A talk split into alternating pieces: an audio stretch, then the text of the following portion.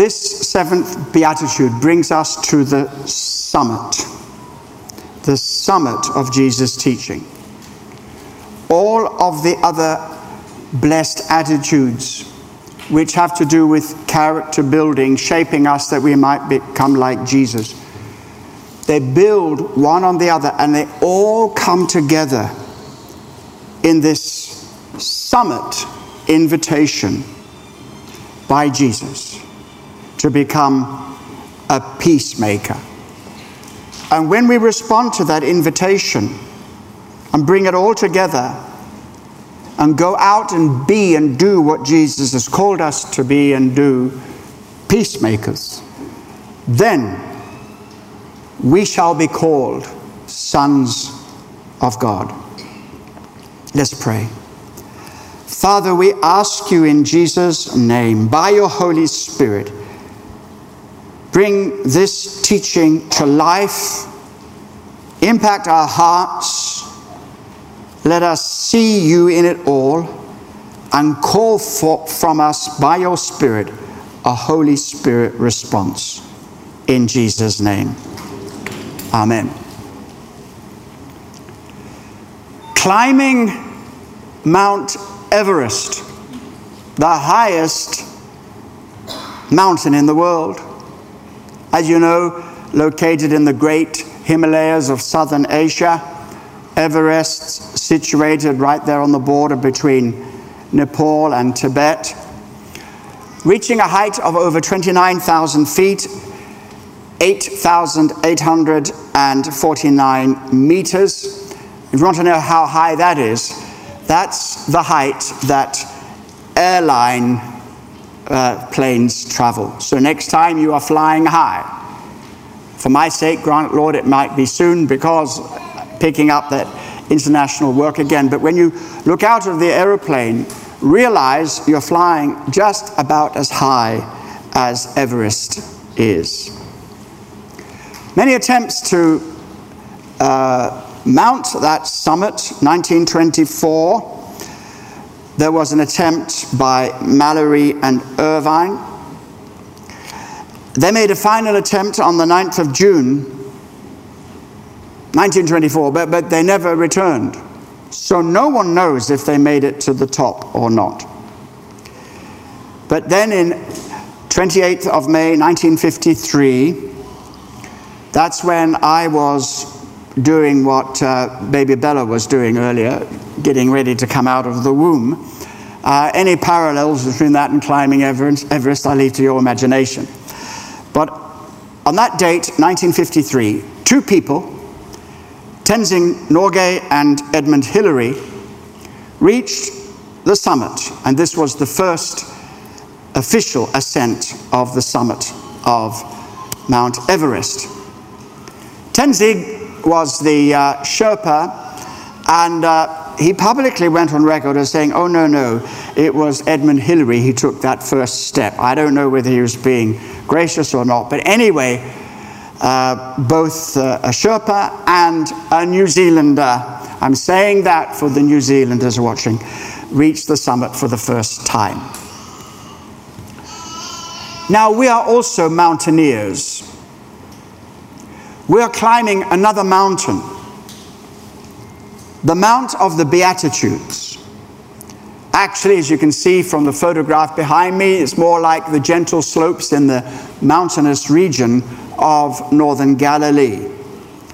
But it is nonetheless a call to ascend to heights and altitudes in your relationship with God that are mind boggling.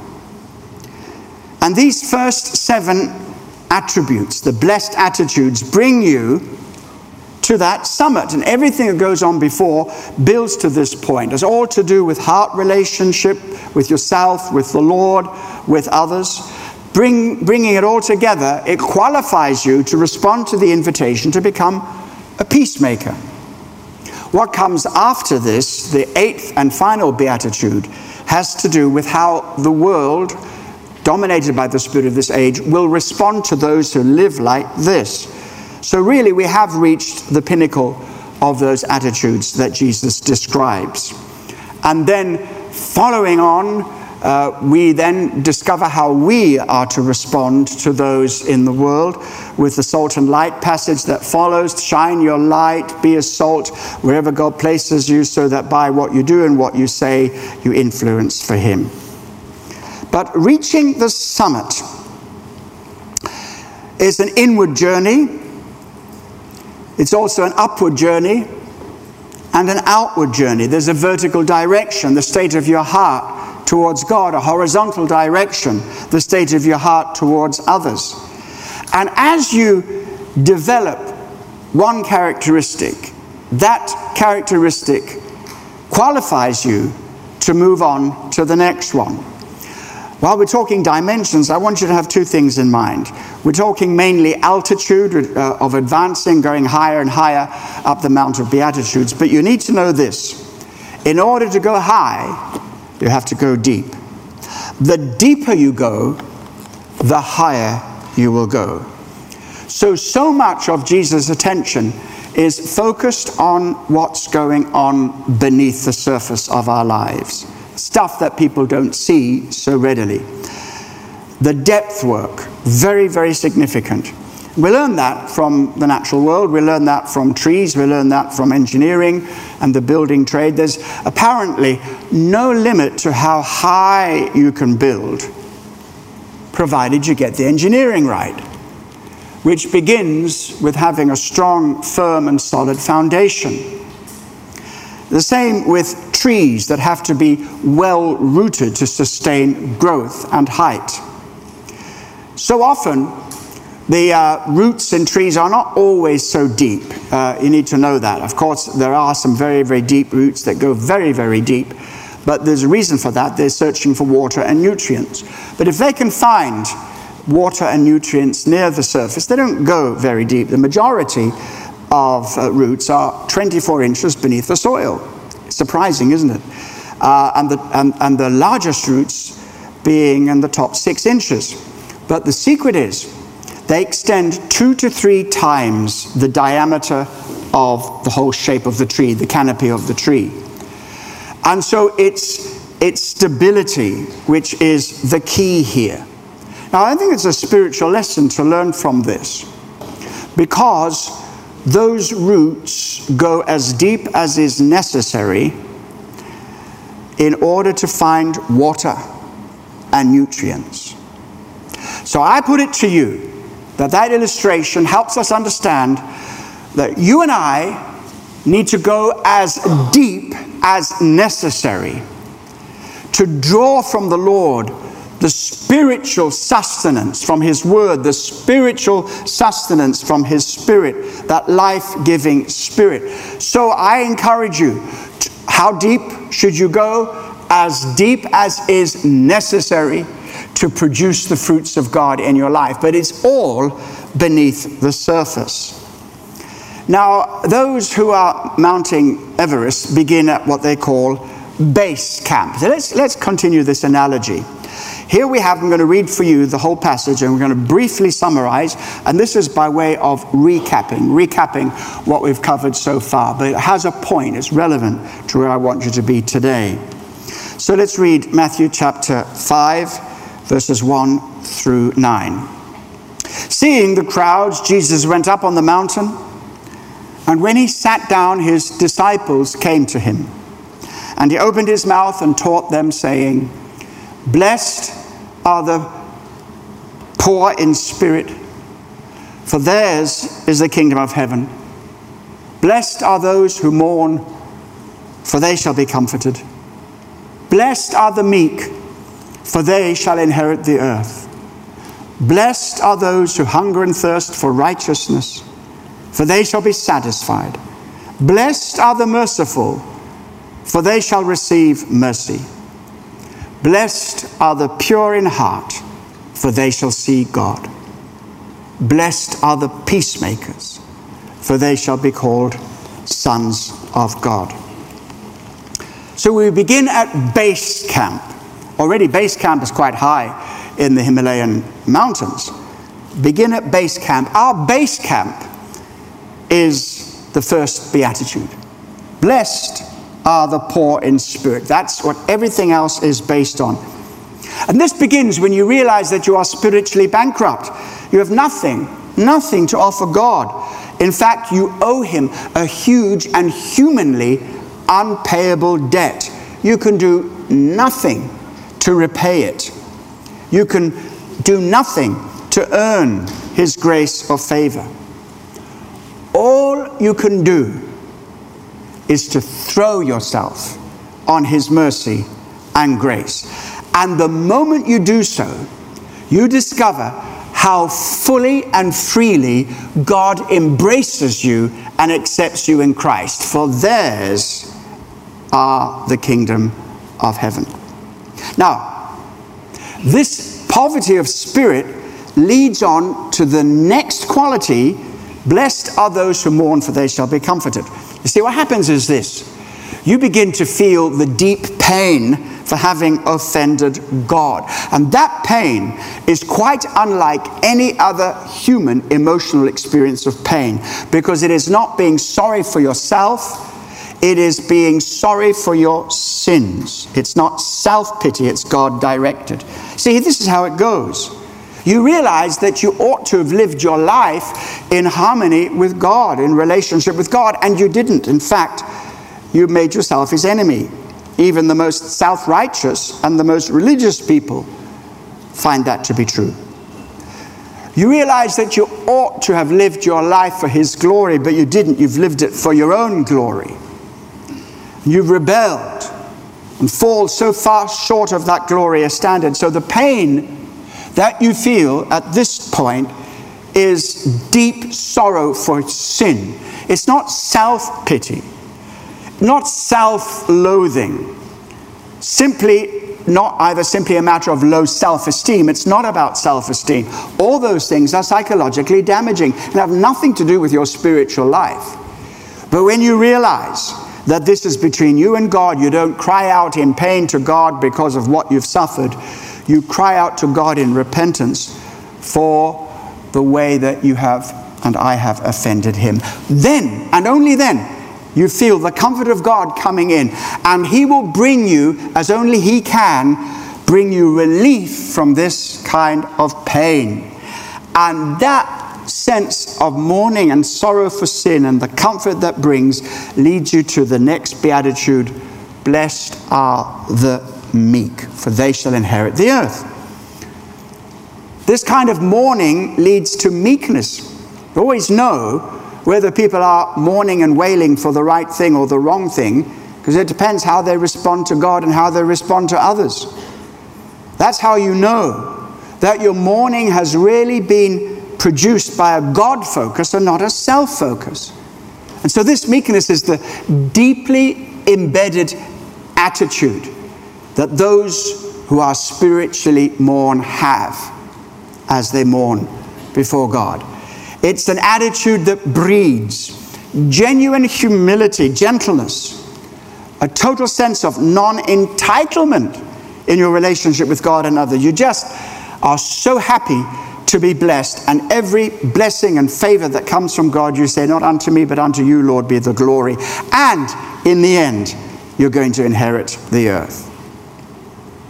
Now, when you begin to face this total emptiness when it comes to your life uh, before God, then a hunger, a new hunger, hunger that you haven't felt before. It's a deep sense of emptiness and hunger and thirst for what you lack the righteousness of the kingdom. And so you crave that righteousness. It becomes the overriding spiritual desire of your life. And it begins, of course, with the free gift of righteousness that puts you in the right with, with God forever. But also, it's the desire to live right. It's the desire to follow Jesus' teaching on the righteous life that God requires for all of those who are in the kingdom, for those who've surrendered their life to the life affirming rule of God. And this hunger and thirst becomes the dominant and overriding passion of your life. And that kind of hunger is the only kind of hunger that God guarantees you will be satisfied God will satisfy this. He won't promise to satisfy your desires when your desires are outside Him, but when your desires are in Him, even if nothing else works, you're satisfied in Jesus. And you have this testimony God is enough for me. And this kind of satisfied, secure, and selfless life will always lead you to be merciful to others. Blessed are the merciful, for they shall receive mercy. You are so full of joy that your sins are forgiven. You can't believe it. Every day you feel that weight lifted off your shoulders. And that means you immediately want to lift the judgment and burden of other people's shoulders. You will be merciful to others because God has been merciful to you. You're prepared to forgive other people their paltry debt, knowing that God has given you forgiveness for an unpayable debt. And this forgiveness that you've received from the Father shapes your heart, shapes your mind, shapes your attitude, shapes your relationships. You become gracious, accepting, non judgmental towards others, whatever they have done, whatever they believe, whatever social class, background, whatever race, whatever religion. You will be merciful to all people because you will affirm what God has done in your life by sharing that with others. You love them. You don't affirm all that they do or what they believe, but you love them and you embrace them and you do good to them because you know that's how God has treated you. You deal mercifully in all of your relationships. And this guarantees that you will obtain even more mercy for your life. I want that one, don't you? And then only those who've come so far can come to this next uh, beatitude being pure in heart.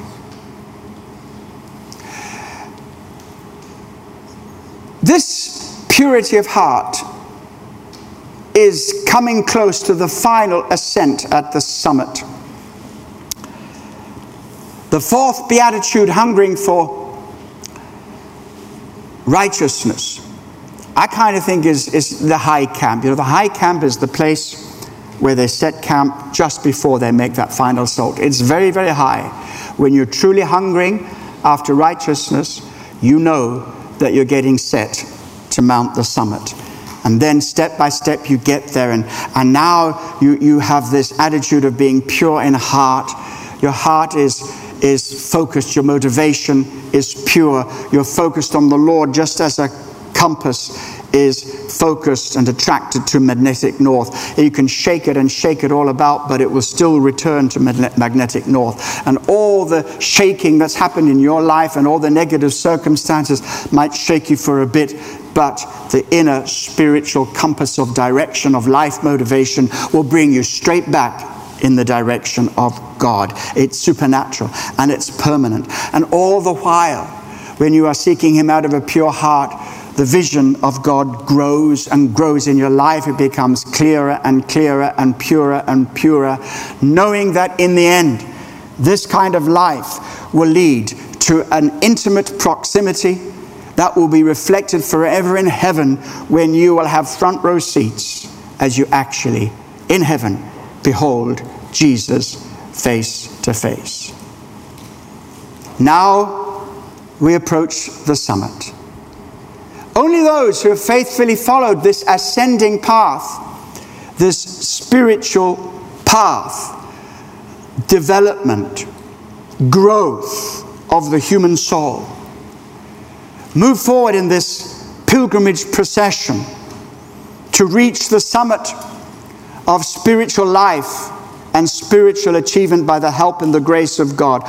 Only those who've encapsulated all these other qualities will be able to respond to the call that waits you when you reach the summit. And that's the call to be God's peacemakers. Where your life is orientated towards healing divisions, bringing people together, refusing to allow conflict to continue I did an illustration at the 9 o'clock, I do it again at 11. And uh, if I happen to point to somebody, don't think that I'm saying this about you. I'm using an illustration. But there have been times when you know a person sitting right at that side is sitting opposite the person at that side because ne'er the twain shall meet. And people can lift their hands in holy praise and worship, and you know that they have been shooting out emails, spewing out accusations and hate. They've been talking about one another behind one another's back and then expect God to accept their holy hands and holy worship. Well, that is holy nonsense. Now, this kind of peacemaking is not just about peace at any price or simply peacekeeping, it's about peacemaking, resolving conflict are, are not just, you know, any old how.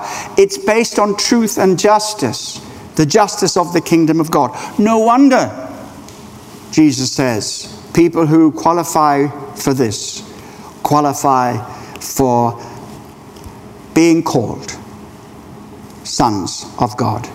Eh, we're all sons of God when we come to faith in Christ, but this is, this is a position of honor. It's like a, a badge of honor and it will be clearly identifiable throughout all eternity and probably recognized by a few people on earth. Don't expect everybody to congratulate you. When you, when you walk the line of a peace a peacemaker, they often get shot at from both sides because both want you to agree with them. You have to be neutral, you have to be mature, you have to have the wisdom of Solomon and more to be able to resolve many of these things. But when you reach the summit, it all comes together in the invitation to be a peacemaker and your choice to say, Yes, Lord, I want to be a peacemaker. This is what you see when you get there. This is a view from Everest, not base camp, but from the top. Um, the, I think it's a picture by Andrew Town, who's done a journalistic, journalistic uh, record of this, and he says, from that height, this is what it looks like. First of all, you have 360 degree vision. You're the highest in the world. There's no mountains taller than you. And I mean, you know, I don't know where, where you live, but you might look out of your window and you've got 12 degrees because there's buildings and stuff. Even in the countryside, it's very rare to get full 360 degrees uh, because you need height for that. But here, on the top of the world, you have clear 360 degree vision. That's why only those with such clear vision are able to see all perspectives, can action and act as peacemakers. And, uh, you know, he, he, says, from here, you, you, see all the other mountains, some of them which are, are within sight. You see Mount Lhotse, the fourth tallest mountain. And then across the valley is the Cho Oyu, the eighth tallest mountain. Then another direction lies Makalu, the fifth highest mountain. And he says it's incredible to look down on the tallest mountains in the world, realizing you're above them all, he says. Now, this is not a position of spiritual superiority, it's a, it's a maturation of the human soul. It is coming to the place where you're now scaling heights in God that few, few, if ever, really reach. But Jesus invites us all. The view, he says, is awe inspiring. He describes in his journal I saw the sun rise and paint the shadow of Everest as a pilgrim, pyramid stretching halfway into Tibet across the Tibetan plateau in the north of Mount Everest. And there it is. If you, if you can see here where I'm pointing, that's not a mountain, that is the shadow with the sun behind of Mount Everest. Awesome, awesome. And he says it's a view quite unlike anything I've ever seen. So, what do we see when we reach the summit of the Mount of Beatitudes? The first thing we will recognize is how lonely it is. The higher you go, the lonelier it becomes. You have fewer fellow travelers. As it is in the world, only 10,271 people have ever made it to the summit. Some time ago, only 24% who attempted it made it. Now it's about two thirds because of the technology that's helped in recent years. But remember, of the few who attempt it, They only do so after careful preparation and training. So it is really a very rare thing to say, I climbed Mount Everest. Uh, from this height, there's a greater perspective, but also a greater opportunity for discouragement, for misunderstanding, temptation to compromise, and to turn back.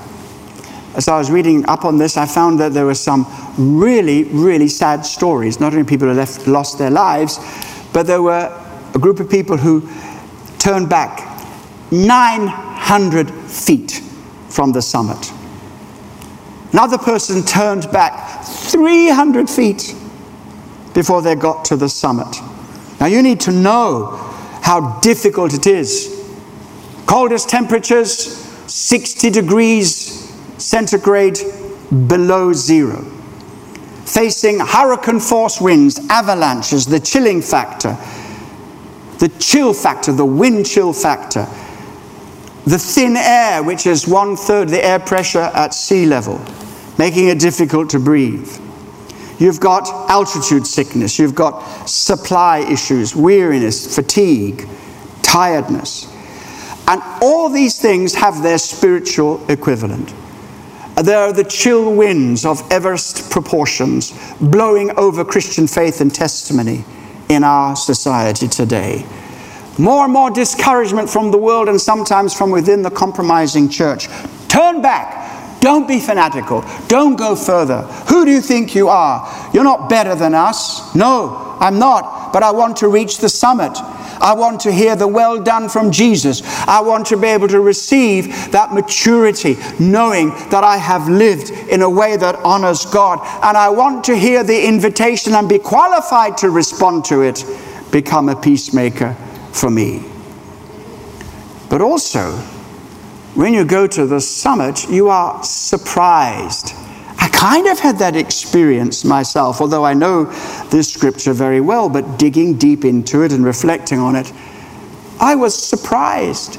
Actually, I was astonished. Following my own logic, the logic of my own interpretation, that this is the summit, how extraordinary that the pinnacle, the peak of Christian attainment and Christian experience and Christian maturity is that you become a peacemaker. How do we value that today? It's certainly not the priority. If that were the case, there wouldn't be so much division and, and wars and barriers and unreconciled relationships within families, within the body of Christ, and in society. Who would have thought that the highest call of the kingdom, the height of spirituality, would be to become a peacemaker? But as I thought about it, I really wasn't so surprised. Because when you think that God's great mission from Genesis to Revelation is a peace-making mission to redeem all humanity and to reconcile all things to himself and to establish his rule of righteousness, justice, and peace. And that peace is not just the absence of hostility, it's the positive establishment of everything that the Hebrew word shalom means. It's enrichment, it means healing, it means fullness, it means prosperity, it means total well being. Thank God that His mission is a peacemaking one, and He says, Join me in this primary mission. And to be effective, you need to be like me. That's why peacemakers are called sons of God. This is really the whole story from Genesis through Revelation, from creation, the mission, the fall, redemption and the final revelation of Christ's glory at his second coming, the victory, the overflow of the spiritual powers in heaven who brought about all these divisions on the earth. Some people divide because they feel spiritual. No. Actually, I won't use the opposite of that word, but they are being motivated not by the Spirit of Christ, but another Spirit. It's not a hallmark of your spirituality because you are so singularly detached from the body of Christ that you are so superiorly, superiorly positioned in such a way as you, you alone have the truth and you don't need anybody else. That's a sign of sheer fleshly immaturity. Oh, no, no, no. Jesus came to heal, to bring together, first of all, to deal with your personal conflict. That's where it begins. Most often, divisive people, they are divided inside themselves. They are struggling with personal conflict, unresolved issues, marital conflict, family conflict, brothers against brothers. Don't forget the first murder was Cain and Abel between two brothers. Group conflict, which is being promoted today, setting one group against another group, national conflict within a nation international conflict between nations, and as the Bible takes us further into future history, global conflict. But we don't forget in it all and through it all the shame of church conflict, division within churches. Division between churches. We've got a lot of work to do. He's calling peacemakers. Are you one of them? God's goal is for you to join Him in establishing this kingdom of global peace. I don't mean that like a Miss World candidate. Well, what, what is your dream? Oh, I'd like to see world peace. Well, God bless her. I'm sure, I'm sure she does. But th- th- this is real. And neither is it joining those pressure groups and those activists who use every other means outside of the kingdom to try and bring what only the kingdom can bring. This has to come from God. This has to be God's intervention, first when He came to die for our sins, and secondly when Jesus comes again to bring us together and to bring peace. A number of years ago, I was uh, witnessing to a Jewish friend of mine. He belonged to the liberal synagogue. And I asked him in a conversation, not confrontation, I asked him, why is it that you don't accept Jesus as the Jewish Messiah? Without even thinking, he answered, very simple, Where's the universal brotherhood? I said, What, what do you mean? Well, when Messiah comes, our scriptures say there will be universal brotherhood. Where is the universal brotherhood? And he changed the subject.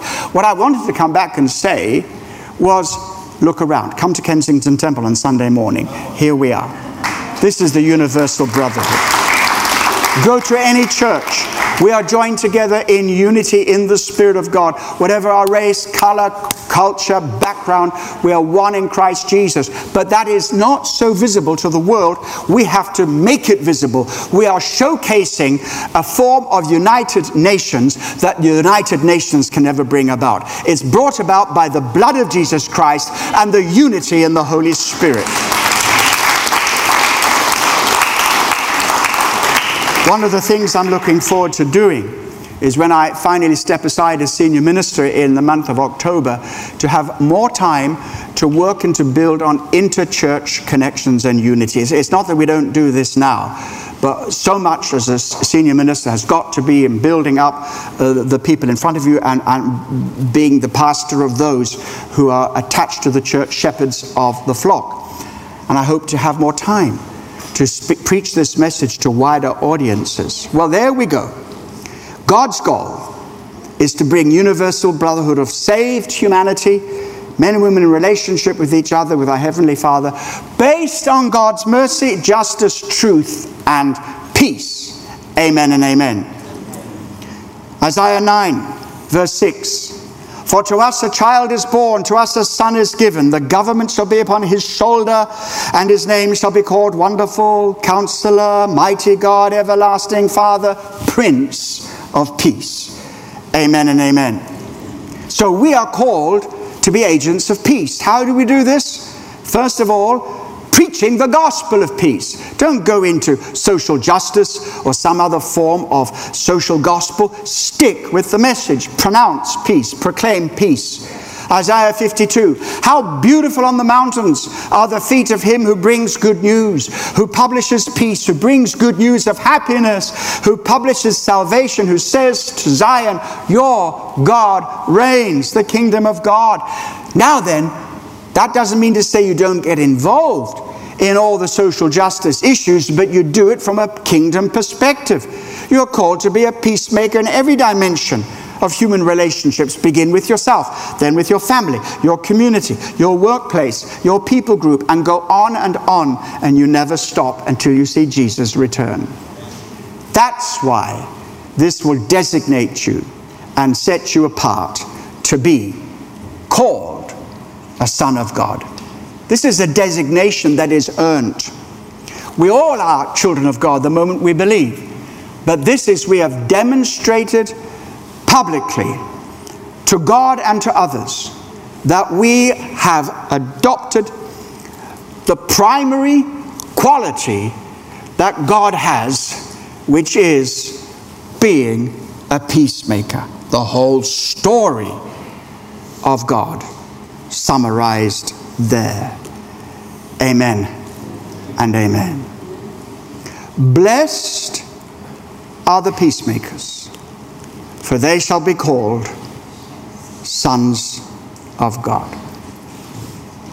As I've invited you today to stand with me on the summit of Jesus' teaching of these blessed attitudes, I make no pretense that I stand here in reality. I'm still climbing. I also want to encourage you. You don't have to wait until you're perfect and mature before you do this. Always make sure, because the analogy of climbing once and then coming down again doesn't work. In the spiritual life, we go back again and again to base camp. We move again and again to high camp. We approach the summit and we go back and we keep on building and building and building all our lives. And so that every aspect of the character that Jesus is building in us is, is reproduced and developed and grows to maturity as we respond to his invitation to be peacemakers. This is how people will know that you are like God, the greatest peacemaker of all. So I leave with you Jesus' invitation. Become a peacemaker. Do all the work, all the preparation, so you have the maturity of character, wisdom, and knowledge, submission to God and His Spirit and make sure that you go from here, make peace, build peace, call that person, listen to what they have to say